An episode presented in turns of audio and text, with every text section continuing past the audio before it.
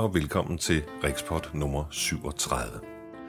Føler du, at Scleroseforeningen er din forening? Altså føler du, at de repræsenterer dig og giver dig svar på de spørgsmål, som du står midt i og kæmper for de problemer, du har? Det er selvfølgelig et lidt provokerende spørgsmål.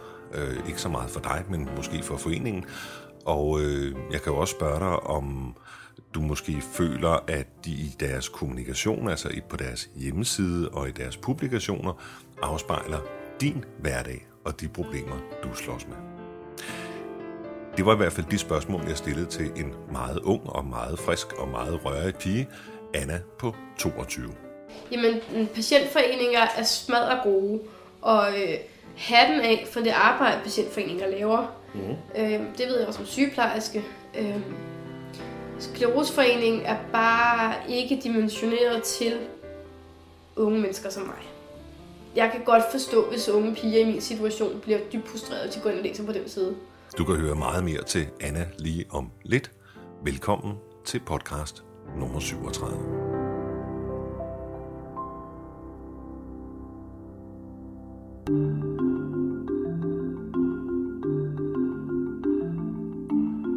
I 1992, tror jeg faktisk det var, 91 eller 92, blev jeg ansat i Dansk Røde Kors.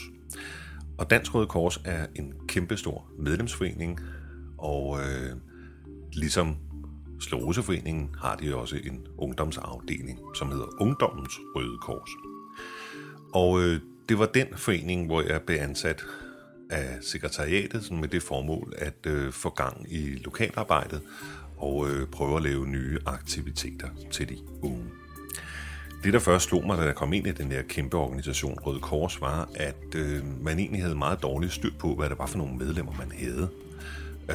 Hvorfor var de egentlig medlem? Og hvad ønskede man egentlig af de medlemmer? Altså ønskede man dem bare som støttemedlem for at kunne få nogle tipsmidler? Eller var det sådan, at man syntes, at når rundt omkring i lokalafdelingerne og i ungdomsafdelingen, der skulle være et vist aktivitetsniveau? Det, der gik op for mig dengang i 1992, og som stadigvæk også er gældende i dag, bare endnu mere kraftigt, er, at kollektivtanken ikke holder længere. Altså den der med, at man melder sig ind i en forening, og så sidder man omkring et bord sammen med nogle andre med de samme interesser, og så aftaler man, hvad man har lyst til at lave af aktiviteter. Og hvis noget virkelig brænder på, så kan man altid ringe til det store landskontor, og så skal de nok stille balloner og borde til rådighed, eller hvad du. Den holder ikke. Unge mennesker får nu at tage den over en kamp. I dag, jamen, de betragter det at være medlem af en forening, ligesom at gå til step eller fitness eller hvad nu. Altså, de vil hen et eller andet sted, hvor der er aktivitet, og hvor de kan melde sig på nogle arrangementer og få nogle inputs og give nogle inputs og møde andre mennesker. De har ikke lyst til at sidde omkring et bord og snakke om, hvorfor kom der ikke særlig mange mennesker til det sidste møde. Vi med sklerose er meget forskellige. Det eneste, vi har til fælles, det er diagnosen, og diagnosen kan udmønte sig på mange måder. Hvis jeg for eksempel går ned i min lokale afdeling af Scleroseforeningen, og jeg skal skynde mig at sige, at jeg faktisk ikke har været der, men hvis jeg nu gjorde det, så kunne jeg være uheldig at møde en masse mennesker med fysisk handicap, og de problemer, de står i. Det vil ikke afspejle den situation, jeg står i, fordi jeg har næsten ikke nogen fysiske handicaps, men jeg har en masse kognitive problemer.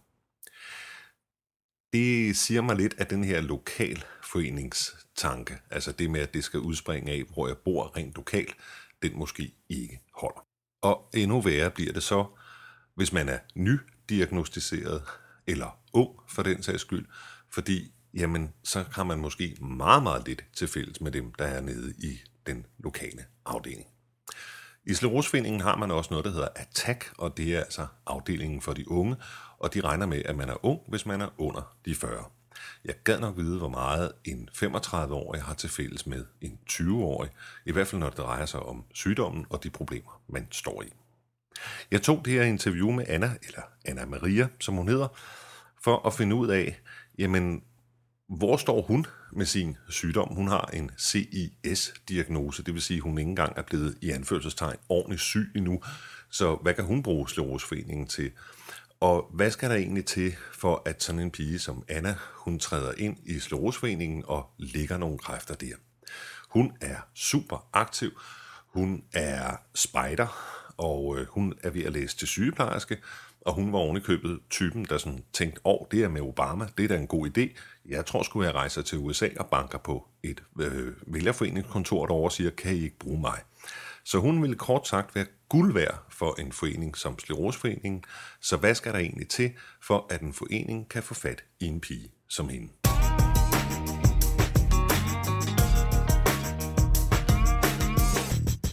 Det er vigtigt for mig at have en omgangskreds, jeg holder af, og jeg er sammen med, og jeg...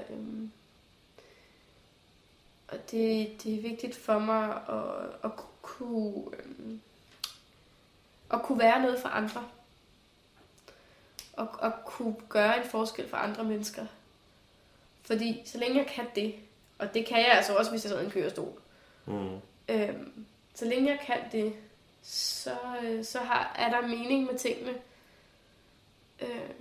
Hvis ikke jeg kan være noget for andre mere. Og det kan jeg altså først den dag, jeg er totalt paralyseret,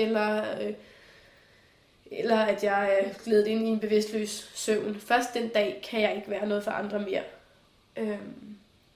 Så holder det op med at være mening med tingene. Man kan faktisk også være noget for andre, selvom man er død. Det kan man nemlig sagtens. Det er helt bestemt. Man kan sagtens være noget for andre, selvom man er død. Så det er det, der er vigtigst for mig. Ja, det må jeg lige ved at stille det spørgsmål, man aldrig må stille. Men hvorfor? Hvorfor det er vigtigt at være noget for andre? Det lyder meget sympatisk, og det lyder som sådan noget, man skal sige til en jobsamtale. Jo, men det tror jeg ikke, det er. Altså, jeg tror, du mener. Ja, men det gør jeg også. Altså, det er vigtigt, fordi at jeg har sådan et billede af, at mennesker kun er til i kraft af hinanden. Hvis nu, at jeg sad her og blev interviewet af dig, og du egentlig synes, at det var da totalt ligegyldigt og lige meget, og alle andre omkring mig også synes det, så var jeg jo ikke rigtig til. Men hvis jeg kunne gøre en forskel for andre, hvis jeg kunne gøre en forskel for spejderne, børnene, som jeg render rundt og tager på sommerlejre med, og som jeg knokler for, og andre siger, hvorfor fanden knokler du for andres børn? Og du får forhåbentlig noget for det. Nej, det gør jeg ikke. Jeg betaler faktisk kontingent til Danske Spejderkorps for at få lov til at gøre de her ting. Men hvis ikke jeg gjorde det, så ville jeg ikke have nogen mening med livet, fordi jeg ville ikke føle, at jeg fik noget. Jeg synes, jeg får rigtig meget fra andre mennesker, når jeg er noget for dem. Og de bliver noget for mig. Og det ville jeg ikke have den samme oplevelse af, hvis det var jeg... Hvordan ville det være, hvis du ikke fik noget fra andre mennesker? Så ville jeg jo ikke være. Altså, så ville jeg ikke... Hvis ikke jeg fik noget fra andre mennesker... Altså, når jeg siger noget, så er det jo ikke... Det er jo ikke ting, jeg snakker om. Jeg snakker jo om de åndelige værdier, og om tak, og sådan... Tak er det kraftigste mantra i verden. Ja, men lige præcis. Altså, der skal så lidt til. Der skal lige et skulderklap til at sige, fedt du tog med ungerne den her weekend, eller dejligt du lige kom forbi, og sådan. Jeg synes, det er svært at svare på. Men jeg sidder jo også som sådan en bekymret mor og far, ikke? Altså, jeg er jo de der... jeg er over de 46, og jeg hører... Når jeg hører dig fortælle det, så kan jeg høre meget af, hvordan jeg selv tænkte, eller hvad jeg selv overvejede, da jeg var. Og samtidig så kan jeg høre meget af det, som var med til at give mig stress, da jeg, altså bare roligt, det kommer først senere. Men det er måske, man kan sige, det er en lidt svær overbevisning at leve med som sklerosepatient. Altså fordi, hvis man kun føler, at man er noget i det øjeblik, man får noget tilbage, og man får noget tilbage, når man giver noget, og man på et tidspunkt bliver for træt til at kunne give lige så meget, som man har lyst til, så føler man også, at man er noget mindre. Nej, det ville jeg ikke føle. Nej, men det følte jeg. Ja, men det tror jeg ikke, jeg ville føle. Fordi at at det er heller ikke et must for mig, at jeg skal have noget tilbage for det, jeg gør. Det der betyder noget, det er, at man... Jamen, altså det kan godt være, det lyder sådan lidt højtravende, men også det, at man bliver husket for det. Og det kan da godt være, at jeg ikke kan være helt så aktiv om 15 år, hvad ved jeg. Men om 15 år, der er jeg altså også, nærmer jeg mig de 45, ikke? Og altså... Forhåbentlig de 35. Ja, okay. Ja. Men så er der nogle andre ting, der er i mit liv på det tidspunkt, og så må jeg jo forholde mig til det. Mm. Altså et godt liv er jo et liv, hvor at der er plads til os selv, og der er plads til andre. For mig. Mm. Helt bestemt. Hvordan har du det med fællesskaber? Ja. Jeg elsker fællesskaber. Du elsker fællesskaber? Jeg elsker fællesskaber, så længe at jeg kan gå hjem til mig selv og låse døren og sige farvel. Mm-hmm. Altså, jeg har prøvet at bo på kollegie i 2 måneder, og så kunne jeg så ikke det mere. Det er slet ikke mig. At skulle dele køkken og sådan noget ting, det er slet overhovedet ikke mig. Mm. Jeg skal have mit eget, og det kan godt være, det lyder sådan lidt rungstødsnoppet. Det er slet ikke min sådan, så er det bare. Du kommer jo også deroppe fra. Jeg kommer jo fra Viskebæltet, ikke? Jo. Men det er slet ikke det. Altså det er, jeg har bare et behov for at have mit eget område, og jeg elsker at gå og lave mad og bage boller og kager og alt muligt andet. Og jeg har rigtig meget brug for at have mit eget. Mm. Det er ikke sagt, at jeg ikke skal have en mand en dag og dele det med. Men altså, han kommer også til at være rigtig meget undertøflet. Ja, han er sådan en accessory. Ja, lige præcis. Med en chihuahua. Eller mærke. Det, jeg tænker det på, altså, når du er sådan et fællesskabsmenneske, og det er der ikke noget ondt i. Det er godt, vi har nogen, der er det. Det er ikke så moderne længere, vel? Nej. Det er, altså, du vil jo være en oplagt kandidat til at gå ind og blive super aktiv i Scleroseforeningen. Du er sygeplejerske studerende, vel at mærke, men du bliver sygeplejerske meget snart. Du har et godt altruistisk hjerte. Du er en ildsjæl, og en, der knokler, og en, der vil brænde for en sag, og sådan en, der rejser helt til USA for at hjælpe Obama med at vinde valget. Ikke? Jeg mener, hende må vi da have fat i, vil jeg tænke, hvis jeg var Scleroseforeningen. Ja, det tænker Scleroseforeningen så ikke. Jeg har prøvet at henvende mig nogle gange efterhånden, både i forbindelse med min tur til USA, og i forbindelse med en Asien-rundtur, jeg rejste. Der gik min hofte så godt nok af lede, så jeg tog lidt tidligere hjem. Men jeg har hver gang enten ikke fået noget svar, eller også fået svar om, at det vil vi tage op til behandling 14 dage efter, jeg har sendt e-mailen, som så har været 3-4 uger efter, jeg har sendt den første e-mail. Og så har jeg jo så været på vej afsted, og så mister man jo, altså så tænker man, ej, prøv at høre her, så kan det sgu være lige meget, så gider jeg ikke.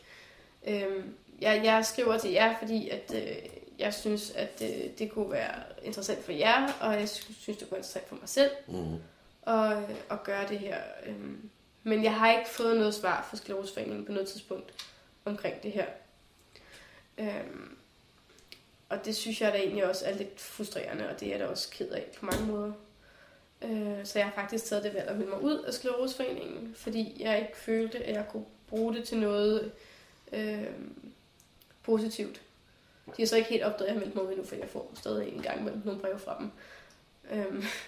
Men det ved jeg, den slags ting kan tage tid. Okay. Lige for at være djævelens advokat, ikke? Du har henvendt dig 2 gange til Scleroseforeningen med tilbud? Nej, jeg har henvendt mig væsentligt flere gange. Jeg har bare ikke fået noget ud af mine henvendelser. Hvad har du henvendt dig om at få... Jamen, jeg har for eksempel henvendt mig på et tidspunkt, så skrev de, at de havde en masse rejselegater til unge og en masse andre former for legater. Og så tænkte jeg, jamen det prøver jeg da at søge, og det skriver jeg da på. Og jeg har søgt 3-4 legater, og jeg har ikke hørt på nogen af dem. Jeg har ikke engang fået en... Vi har modtaget din ansøgning. altså, det synes jeg måske også er lidt pinligt for Scleroseforeningen. At det er sådan. Jeg har så også kendt nogle andre, der lever med sklerose, der har det på samme måde, som jeg har det. Hvordan har du det med Scleroseforeningen? Men jeg har det rigtig skidt med Scleroseforeningen. Jeg kan ikke bruge dem til noget som helst. Jeg synes den måde, at når jeg har ringet derind, og så har jeg nærmest været til besvær for dem, lyder det som om. Det lyder som om, at kunne du ikke have ringet på et andet tidspunkt, eller kunne du ikke lade være med at ringe? Og det kan godt være, at jeg har været super uheldig, og jeg har ramt en dårlig dag, eller hvad ved jeg. Men det synes jeg da bare er rigtig ærgerligt, og det er jeg da rigtig ked af. Har du nogensinde opsøgt din lokalafdeling? Nej. Mm. Jeg har heller ikke brug for at sidde med en flok 50-årige mennesker, som kan sidde og fortælle mig om alle deres dårligdomme. Altså igen det der symptom bingo, hvis man kan kalde det sådan. Altså det har jeg slet ikke et behov for. Mm. Jeg er heller ikke. Er det en fordom? Altså det er det jo så, men det er jo så en fordom i, at der er blevet bekræftet, at de mennesker så har snakket med omkring det her. Mm-hmm. Altså unge er ikke aktive i Scleroseforeningen. Jeg har heller ikke behov for at være aktiv i Scleroseforeningen. Jeg er aktiv spejder. Hvorfor fanden skulle jeg gå ind og være... Altså det er jo ikke... Altså en advokat går heller ikke ind og lige pludselig skal være sklerose-menneske. Han er jo stadig advokat og skal jo stadig sidde inde i advokatforeningen og sådan nogle ting. Så på den måde, så er det da... Ja. Jamen, hvorfor er der en Scleroseforening? Jamen, patientforeninger er smadret gode, og hatten af for det arbejde, patientforeninger laver. Mm. Det ved jeg også som sygeplejerske. Scleroseforeningen er bare ikke dimensioneret til unge mennesker som mig. Scleroseforeningen har godt nok en hjemmeside at tagge, og man kan blogge og sådan nogle ting. Men jeg kan godt forstå, hvis unge piger i min situation bliver dybt frustreret, og de går ind og læser på den side. Hvorfor? Jamen det er ikke for et ondt ord om nogle af de mennesker, der skriver derinde. Men jeg kan godt forstå, at du sidder som nydiagnosticeret med en sidste diagnose, og du går ind og læser om en 18-årig, der sidder og laver perler hele sin fritid, al sin tid, fordi hun ikke kan lave andet. Så kan jeg godt forstå, at man bliver deprimeret og frustreret. Mm. Det kan jeg altså godt. Og det er ikke fordi, at selvfølgelig skal dem, der er syge, have en forening. Men hvad skal vi andre så? Mm. Altså, vi skal da også have noget til os. Det er heller ikke alle diabetikere, der er meget syge af diabetesen. Men Diabetesforeningen er sindssygt dygtig til at tage dem alle sammen med. Mm. Men det kan godt være, at Scleroseforeningen er en for stor forening. Det kan godt være, at den skal deles op. Jeg må så sige, at jeg heller ikke kunne bruge deres pjecer til noget som helst. Altså, fordi jeg ikke har haft nogen pjecer, der har handlet om den diagnose, jeg har. Mm. Jeg har kunnet bruge BioGen.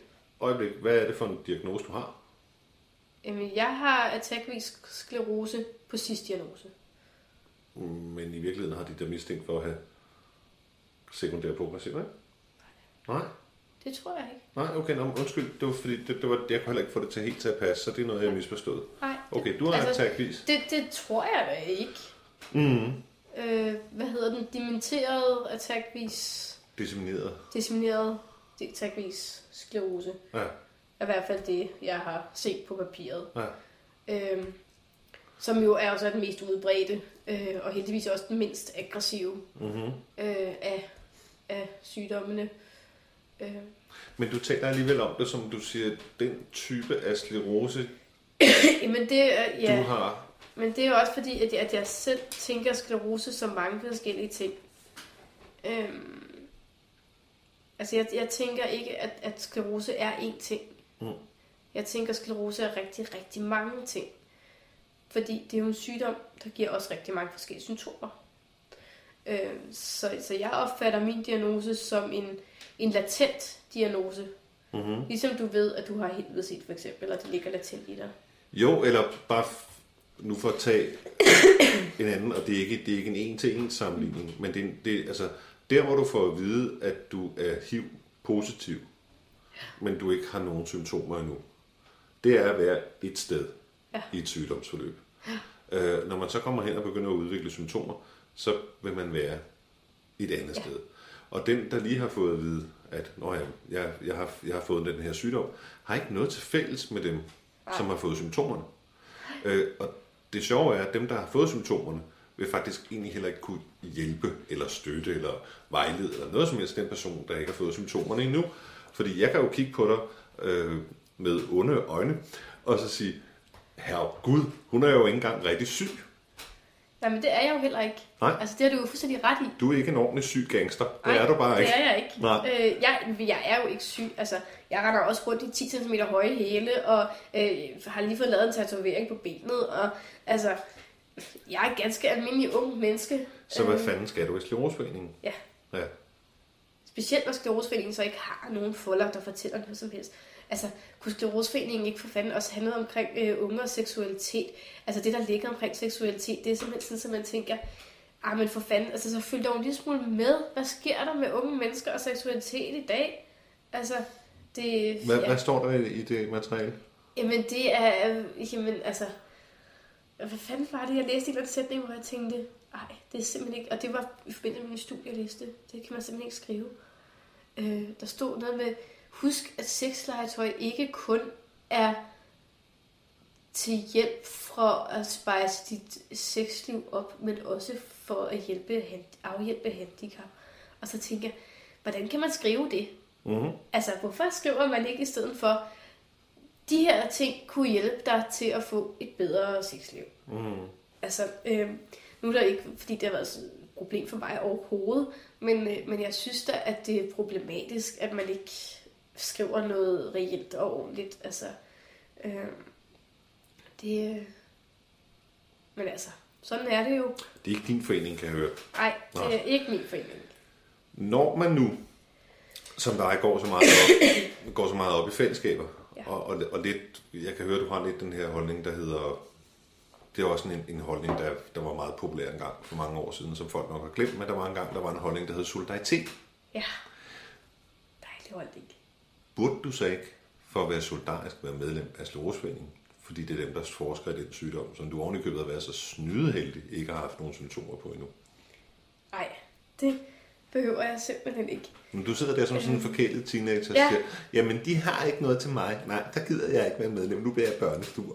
Nej, jamen, fordi det jeg tilbød Scleroseforeningen var jo at fortælle min historie og hjælpe andre i min situation. Og det var jo det Scleroseforeningen så aldrig reagerede på. De sagde ikke nej til det, men de reagerede aldrig nogensinde på det. Mm. Og når de hører det her, så vil de sikkert sige, jamen vi har aldrig modtaget en mail.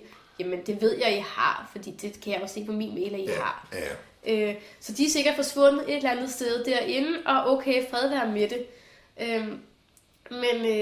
Men jeg skulle jo ikke bruge Scleroseforeningen til mig selv.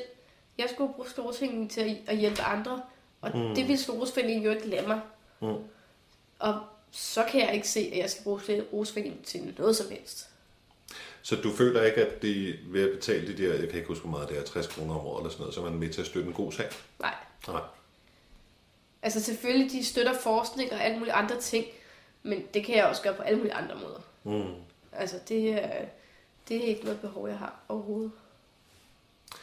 Jeg har en lille teori om Scleroseforeningen, som jeg så vil dele med dig og lytterne. Og det er også en teori, der gælder mange foreninger. Jeg har været aktiv i mange foreninger, også i Røde Kors, for den sags skyld. Men dem, der tegner foreningen, altså dem, der er aktive i foreningen, og dem, der kommer til at tegne foreningen, det er ikke nødvendigvis dem, der repræsenterer dem, der er medlem. Nej. Altså fordi dem, der tegner en forening, det er altid foreningsrotterne, som jeg kalder dem. Det er dem, der synes, at det er vældig godt at være i en forening. Det er dem, der drager nyt af et fællesskab. Det er dem, der måske kan få kørt deres politiske, indre, ambitiøse intrigante trold. Og hvis man kigger på symptomerne ved Slerose, så kan man dele dem op sådan i to, lidt på en x og på en ny akse, ikke? Der er de kognitive symptomer, og de kan komme på et tidspunkt. Og der er de fysiske symptomer, og de kan også komme på et tidspunkt. Og så kan man være heldig at have dem begge to. Ikke? Og så kan man næsten tegne sig selv et give sig selv et billede af, hvor er jeg henne. Ikke? Jeg er måske 2 på de kognitive, og så er jeg 4 på de fysiske. Og så har jeg noget til fælles med dem, der er i den her kasse, der så bliver tegnet. Ikke? Jeg har ikke noget til fælles med dem, der har mega mange fysiske symptomer og kognitive symptomer. Hvis jeg ikke har nogen fysiske symptomer, så har jeg ikke noget til fælles med dem, der sidder i rullestol osv. Så det at lave så bred en forening som Scleroseforeningen, og håbe på, at de aktivt kommer til at tegne den, og vi tiltrækker de rigtige mennesker, og vi kan tilbyde meningsfulde ting for alle dem, der er med det. Det er lidt, det er sådan lidt naivt. Jeg kan udmærket godt forstå, at du ikke har noget til fælles med Birte på 45, der sidder i kørestol, eller bruger rollator, eller hvad nu, og fred med hende. Men jeg kan godt forstå, at du ikke har noget til fælles med hende.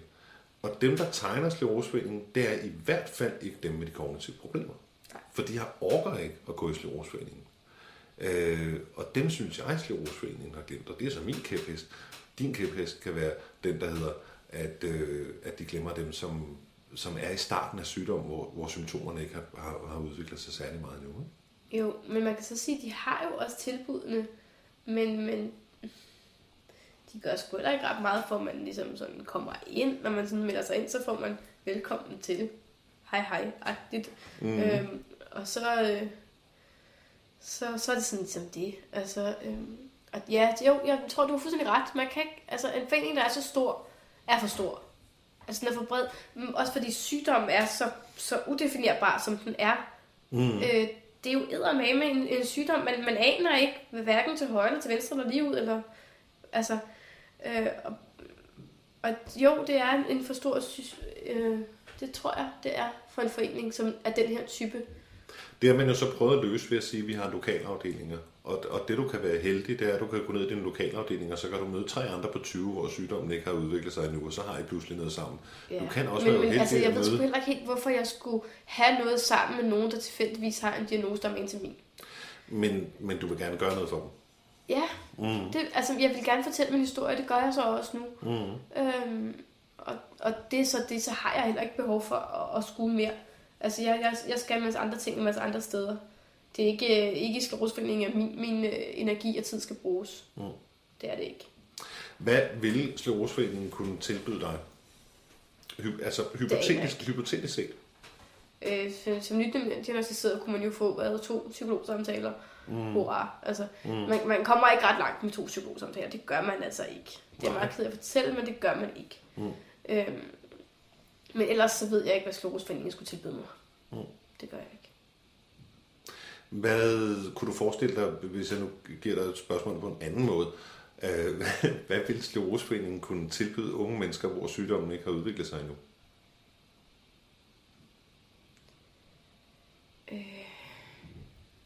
Jamen det er jo svært, ikke? Jamen den kunne jo for eksempel tilbyde, hvis nu man lavede foredrag og kurser med Laura, som har fået lavet kogebogen, eksempelvis. Mm-hmm. Der kan man jo tale om en kvinde, der har gjort noget. Men det er altså heller ikke Scleroseforeningen, der har hjulpet hende med at få udgivet den bog, vel? Altså, hvorfor er det ikke Scleroseforeningen, der står på forsiden af den bog? Hvorfor har de ikke været med til at lave den kogebog? Mm. Altså, det... Altså, jeg kan jo bare sidde her og sige, hvorfor støtter de ikke mit podcast? Ja. Ja, men nej. Men det ved de så ikke, hvordan... Ja, nej, det... Mm. Ja. Ja. Det ville være... Mit bud ville være, at man kunne lave nogle workshops ude i naturen. Smide en masse unge mennesker ud i nogle kanoer og sætte nogle psykologer med dem og snakke. Altså... Gør ting ud af kassen. Gør noget andet. Ja.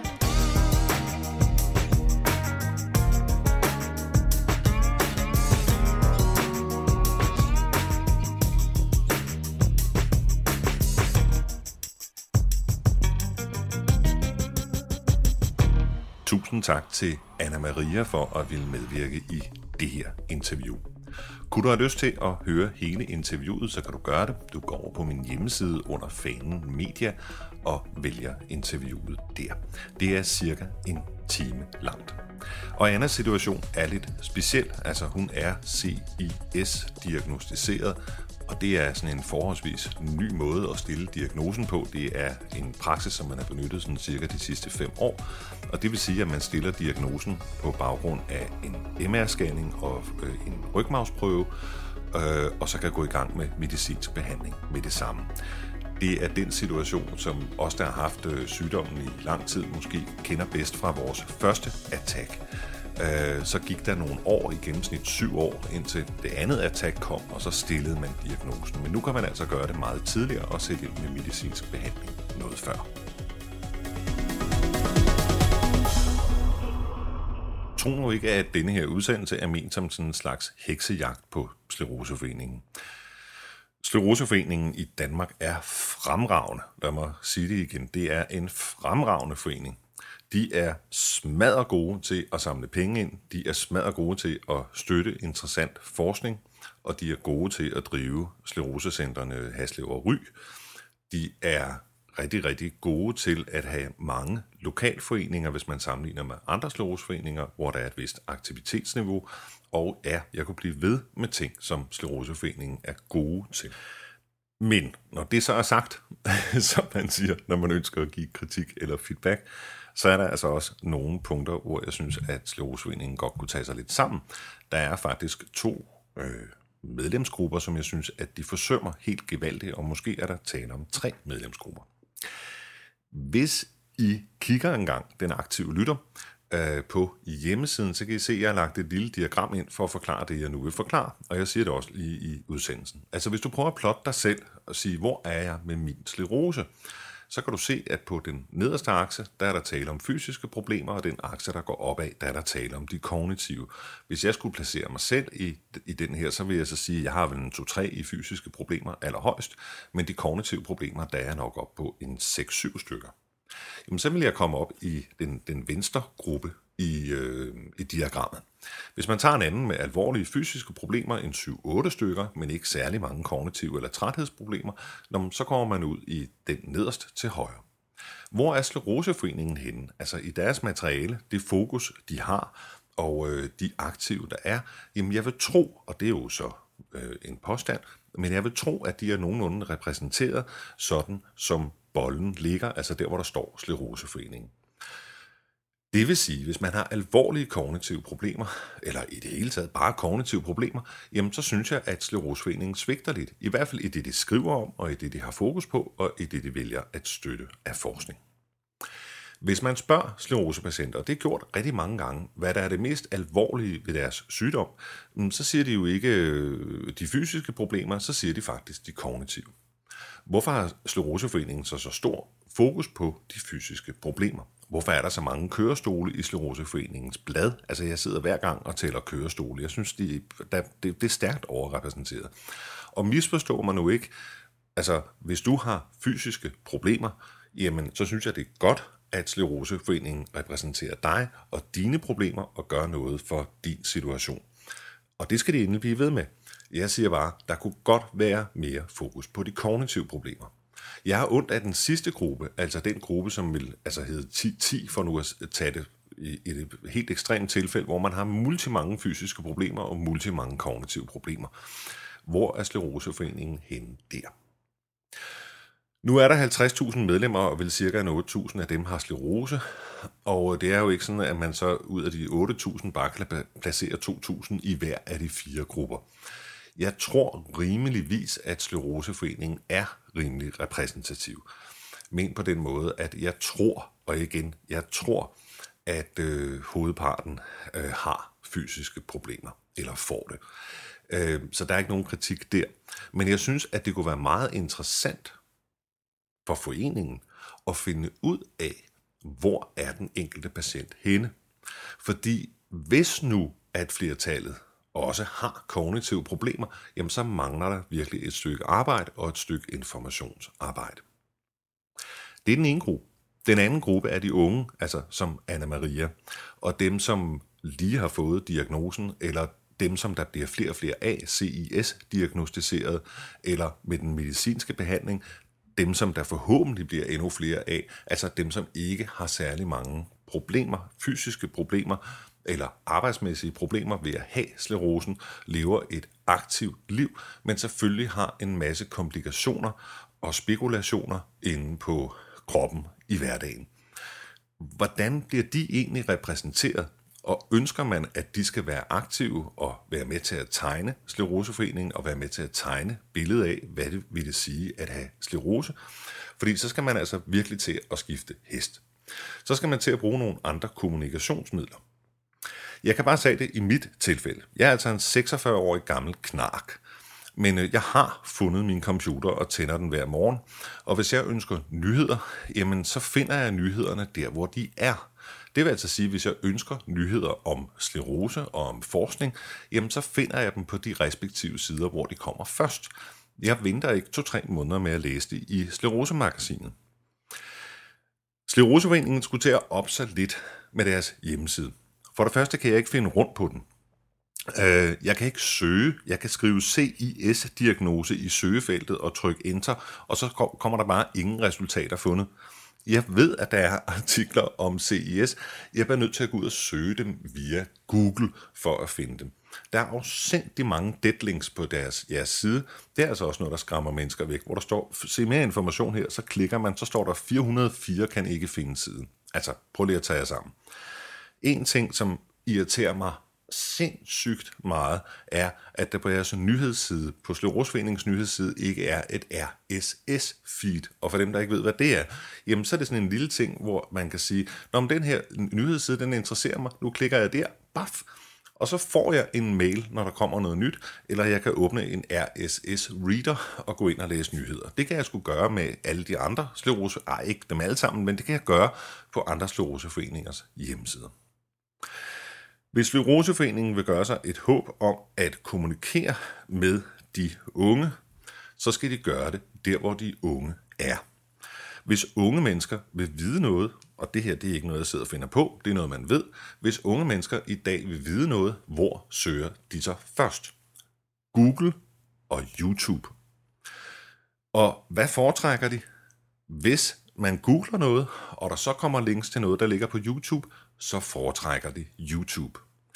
YouTube er det sted, hvor der ligger videoer, og der er der over 100 millioner søgninger om dagen. Det vil sige, hvor meget information er der om sklerose på dansk, og som kommer fra Scleroseforeningen. Prøv en gang at gå ind og søg på YouTube og skriv sklerose. Du vil blive overrasket. Hvis Scleroseforeningen skal være med på beatet og repræsentere sine medlemmer, så håber jeg, at den nye formand tænker et par tanker, og en af dem kunne være, gad nok vide, hvor vores medlemmer er henne.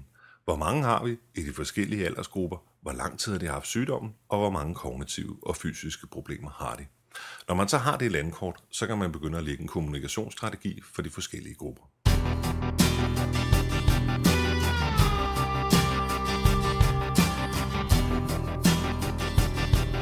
Rikspot synger på sidste vers, og lad mig skynde mig at sige igen, at altså, jeg holder meget af Scleroseforeningen og synes, de er meget, meget dygtige og meget talentfulde, men det er ikke det samme som, at der er nogle ting, de kan blive bedre til. Nu har de her irriteret mig gevaldigt i nogle år, og jeg skulle bare lige have det ud. Så inden jeg bliver eksploderet af foreningen, så vil jeg altså sige, at næste gang kan du høre et interview med en sklerosesygeplejerske og få hendes vinkel på sygdommen. Jeg håber, at vi lyttes ved, og pas godt på dig selv.